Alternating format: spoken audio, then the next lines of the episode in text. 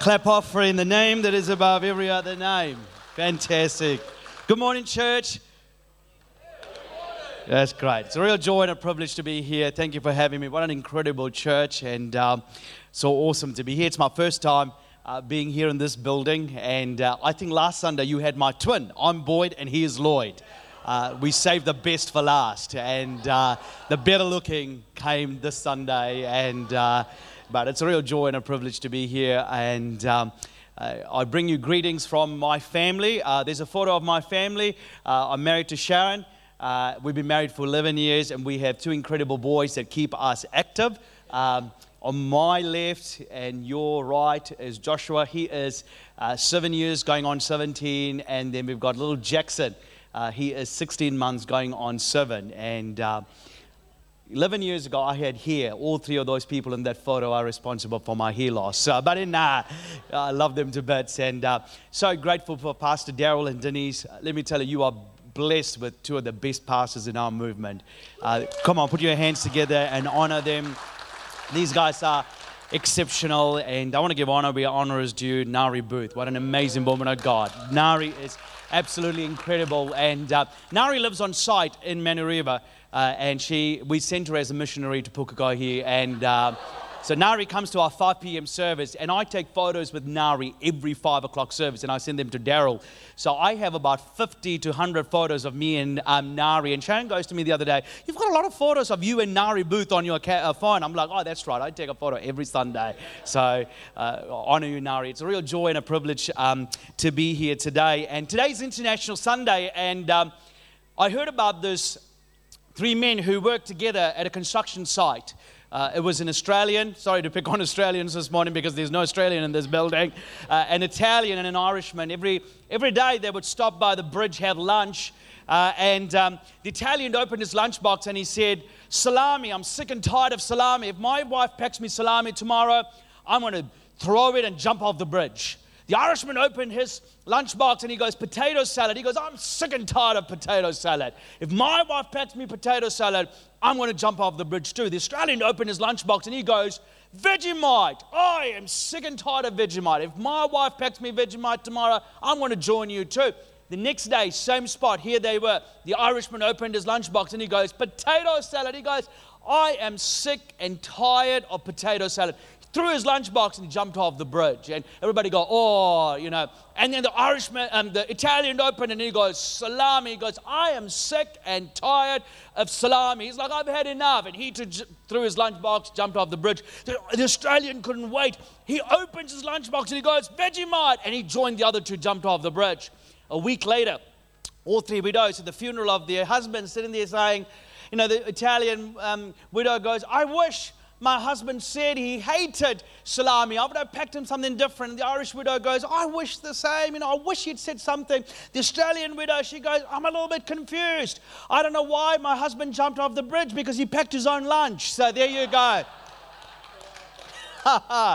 we love you, Australians. If you're watching online, I'm really sorry. But anyway, today on International Sunday, I want to speak to us on the subject together. Everybody say together together. Are you happy to be in the house of the Lord together? Let me tell you, I want to speak to us about doing life together. The church God desires is to be a dynamic community of people who are growing and sharing and doing life together. I love the early church. When you read the book of Acts, you know, God said life is all about doing, uh, church is all about doing life together. Uh, doing life together has been God's plan from the beginning of time. God intends for us to experience life together. If you're taking notes, let me encourage you to write this down. The key to happiness is not independence, but interdependence. The key to happiness is not independence, but interdependence. We need community in our lives. God wired us to go through life not as a solitary individual, but in community. There is no way we can be all God wants us to be. There is no way we can do all God wants us to do in isolation by ourselves. We need each other. And I love the fact that here we are on International Sunday together. I cannot fulfill the call of God on my life on my own. I need you. You need me. We are all in this together. We have to do it in relationship with each other. And the enemy will do everything he can to cause us to live in isolation.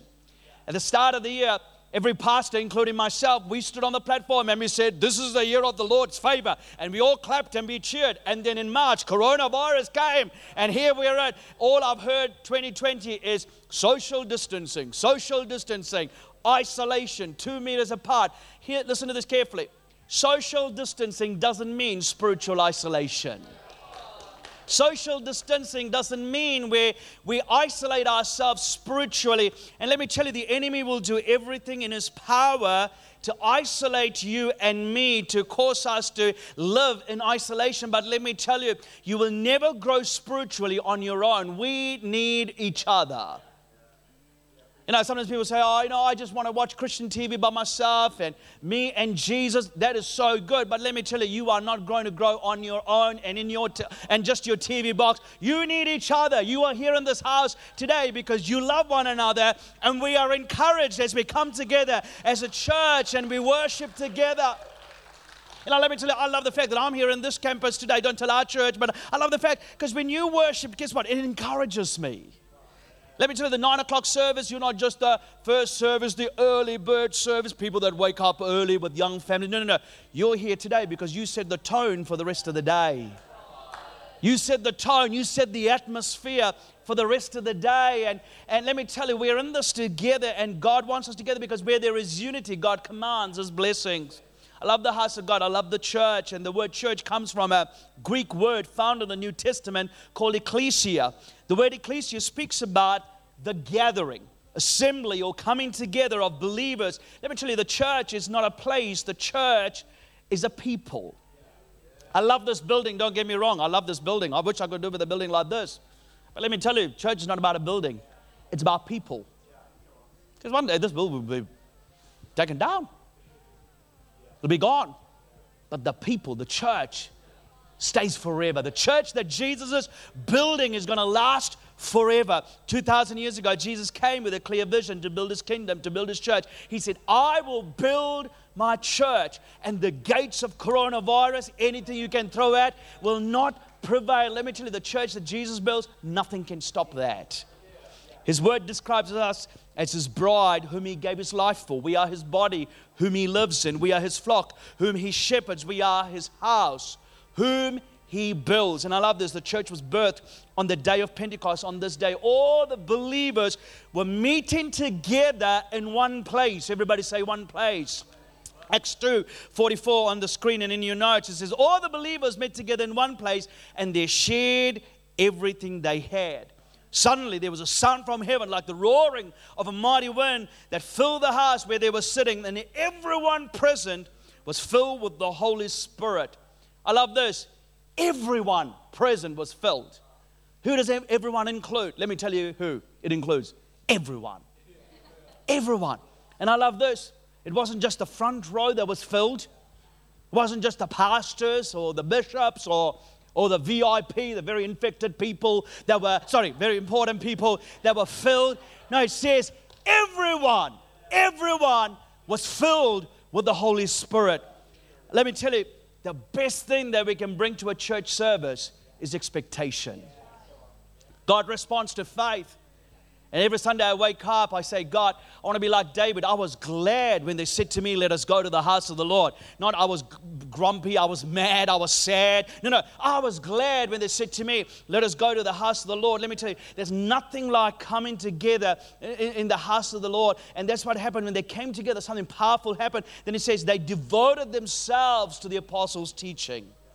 They didn't just enjoy it. They didn't just, you know, go, oh, that's a good one. Yeah, I like that line. Or wow, amen, preach it, and then they forgot all about it. No, they devoted themselves to God's word, they consumed it. I love this. Something happened when they came together in one place. And please hear my heart, there's nothing wrong with online church. I love online church because when we were on lockdown, it, it, it served the, the, the, the, the, the body of Christ. But the Bible says, do not neglect meeting together. Let me tell you, and please hear my heart Jesus is not coming back online. He's coming back in person. He's coming back in person. So, can I encourage you to keep coming together as the body of Christ, coming together. You know, I love, you know, the campus that I lead, the last, you know, seven or eight weeks, you know, in the midst of 100 gatherings and all the restrictions, we've seen over 70 people make a decision to follow Jesus Christ as your Lord and Savior. Can I tell you, nothing can stop Jesus from building his church. He can, he's still saving people. He's still healing people, still setting people free. Jesus is still alive. Let me tell you, it's not the end of the world. It is not over until God says it is over. Can I get an amen this morning? So, very quickly on International Sunday, as we look at this word together, there are three thoughts I want us to look at. Number one, first thing, find your position. Find your position. 1 Corinthians 12 12 to 13. The human body has many parts, but the many parts make up one whole body. So, it is with the body of Christ. But we have all been baptized into one body by one spirit, and we all share the same spirit. 1 Corinthians 12 27. Now you are the body of Christ, and each one of you is a part of it. Three truths I want to quickly grab from that scripture, passage of scripture I just read to you. Number one, the human body is made of different parts. Likewise, the body of Christ is made up of different parts. And that's what I love International Sunday. Look around all the nations coming together. Jesus said, My house shall be called a house of prayer for all nations. You know, if you don't like the person sitting next to you, guess what? You're going to struggle in heaven because they're going to be there. They're going to be there. All the nations. I heard about this lady, she, and this is not in the Bible, this is not right theology, but just to, you know, make you laugh. Please laugh at the end of it. But anyway, nothing like when you tell a joke and it's like, I heard about this lady. She was in heaven. She'd been to heaven. She saw the apostle um, um, Peter at the pearly gates, and she said, "Peter, I want to get into heaven." Peter said, "Very simple. All you have to do is spell a word." And she goes, "What's the word?" He, she go, uh, he goes, "Love." Oh, she goes, "That's so easy. L O V E." He goes, "Welcome to heaven." But then Peter goes, "Look, I've got a little job I've got to do. Do you mind just standing at the gate and just getting people to spell the word love, and they can come through?" She goes, "That I can do that for you. My pleasure." He goes away. She's standing at the gate. Next thing she sees her ex husband show up. And she was like, hoo hoo. Hoo hoo. She's uh, so excited. He comes and he goes, ooh. She goes, hmm, funny who you see in heaven. And he, and, and he goes, I want to get into heaven. She goes, simple. You got to spell a word. He goes, oh, I can do that. What's the word? She goes, Czechoslovakia. There you go. If you don't like people sitting next to you, guess what? They're all going to be in heaven. So we might as well get along here. The human body is made up of different parts. Same with the body of Christ. Second thing, different parts of the human body have different roles and functions. Like, likewise, the different people of the Lord's body have different roles and functions. Number three, each and every cell has a position and a part to play in the human body. Likewise, in the body of Christ, we all have a position, a part to play in the Lord's body. Let me tell you, this church is not complete without you. What's the middle letter in the word church? The alphabet is you. This church is not complete without you. If you don't show up, it's not the same. You know, sometimes we think the church is what happens up the front here. No, no, no. You are the church. Wherever we go, we are the church. Every member in a rugby team is a player. So every member in the body of Christ is a minister. We are the you are the ministers of Pukekohe, wherever you are. You are the minister. You are the church. In a sports team, every player is gifted so they can achieve the goal. 1 Corinthians 12 7. A spiritual gift is given to each of us so we can help each other. You know, Brett Codlin's here, you know, All Blacks player. Just remember, just, you know, only Daryl's excited about that, Brett. But anyway, there you go. Just imagine if everybody in the All Blacks did the exact same thing. They all played the same part, they all played the same position. We might as well go home. Let me tell you, in the church, we all have different gifts. We all have different talents. We've all got a different part to play. Guess what? If you don't play your part, nobody can play it because only you can play your part. Church, we're all called to find our place and take it up. 1 Peter 2 9. You are a chosen people, a royal priesthood. God's put you in this church for such a time as this. Let me tell you, there's more to life than you know, eat chips and watch Shortland Street and die one day. No, there's more to life than this. You are put in this place, in this community, in this city for such a time as this. Sometimes people say to me, but I haven't been asked. Can I tell you? You don't have to wait to be asked. This is your, this is your spiritual family.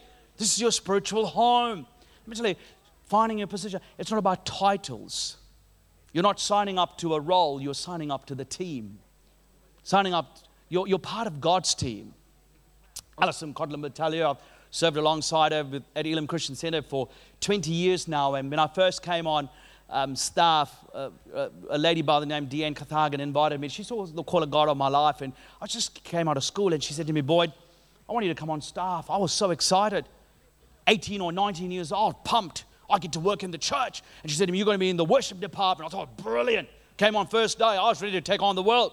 I thought I'm going to be singing and you know, doing all the things. My job was to put all these chairs out. And I mean, these are luxury chairs. Back in the days, we had benches, you know, that you got to carry. Put them all out, vacuum, clean up. I was like, okay, I did it the first day, I did the second day, third day. I was like, mm, what else do I do? She goes, that's your job. That's basically what you got to do, even though you work for the worship department. Then I noticed everybody had a, had a title. People used to go to me, What do you do around here? You're always here. What's your job? What's your title? I was like, I don't have a title. That's right. Like Alison was the administrator. Luke Bro was the senior pastor. So I said to Luke, Pastor Luke, what's my title? He's like, Oh, I don't know. He just walked away. I was like, I need a title. I didn't have a title. So I used to ask Pastor Luke and Deanne. I used to hint, you know, everybody's asking, What do I do? I didn't have a title. So I gave myself a title. I call myself the chairman of the church. Here's the interesting thing. People used to ask me, What do you do around here? I was like, I'm the chairman of the church. All of a sudden, people that never wanted to talk to me wanted to talk to me. People started taking me out for lunch because they were like, He's the chairman of the lot. This guy, this guy is very important. One, one wise person asked me, What does the chairman do? I was like, I bring the chairs out and I pack them.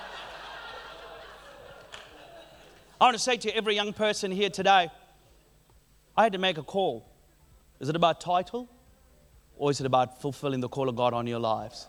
Can I tell you, promotion doesn't come from the east or the west, promotion comes from the Lord. Don't use the church to build your ministry, use your ministry to build the church. Number two, second thing, commit to the team. Commit to the team. Church, we all play for the same team. Our, our enemy is not the church down the road. Your enemy is not the person sitting next to you. We have one enemy, and his name is the devil. We get mad at him, not at each other. Commit to the team, commit to the house of God. Mark 3:13 afterwards Jesus went up on a mountain and called the ones he wanted to go with him and they came to him. I love this about Jesus. He spent time with 12 disciples. Why? Because he saw the importance of doing life together. When he wanted to change the world, this is what he did. He didn't start an army, he didn't start an organization. He started a small group 12 people. He did life together. Can I encourage you? Never in, underestimate the power of a small group. It's not about the number, it's about coming together, doing life together. If I could join the key, ask the keyboard player to come and join me just to give you all a bit of false hope and keep Daryl happy. But anyway, number one, again, listen, you know, they devoted themselves together and they did life together. And, and, and, in that verse, it talks about fellowship. What is fellowship? Let me give you a simple definition. Fellowship is we're all the fellows in the same ship. We're all the fellows in the same boat. We're in the same ship. Can I tell you, fellowship is soul to soul connection. In the church, we think fellowship is, oh, what we do after church, we have coffee, tick the box, done, done fellowship, see you next Sunday. No, no, no. Fellowship, you're in this together, in the valley, in the mountaintop, in the store. Every step of the way, you are together. Fellowship. Number three, last point be a million dollar player.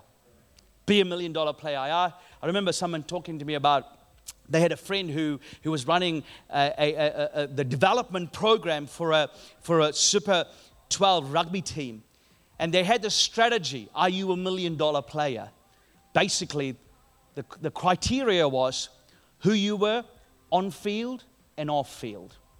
Your personal, your, your, your, your, what you were on, on the field, basically, it um, consisted of personal, professional, uh, qualities, playing qualities. It is, it is a combination of these qualities that determined are you a million dollar player. Let me ask you a question this morning. Are you a million dollar Christian? I'm not talking about your bank balance. I'm talking about who you are as a person. A million dollar person, your private life and your public life.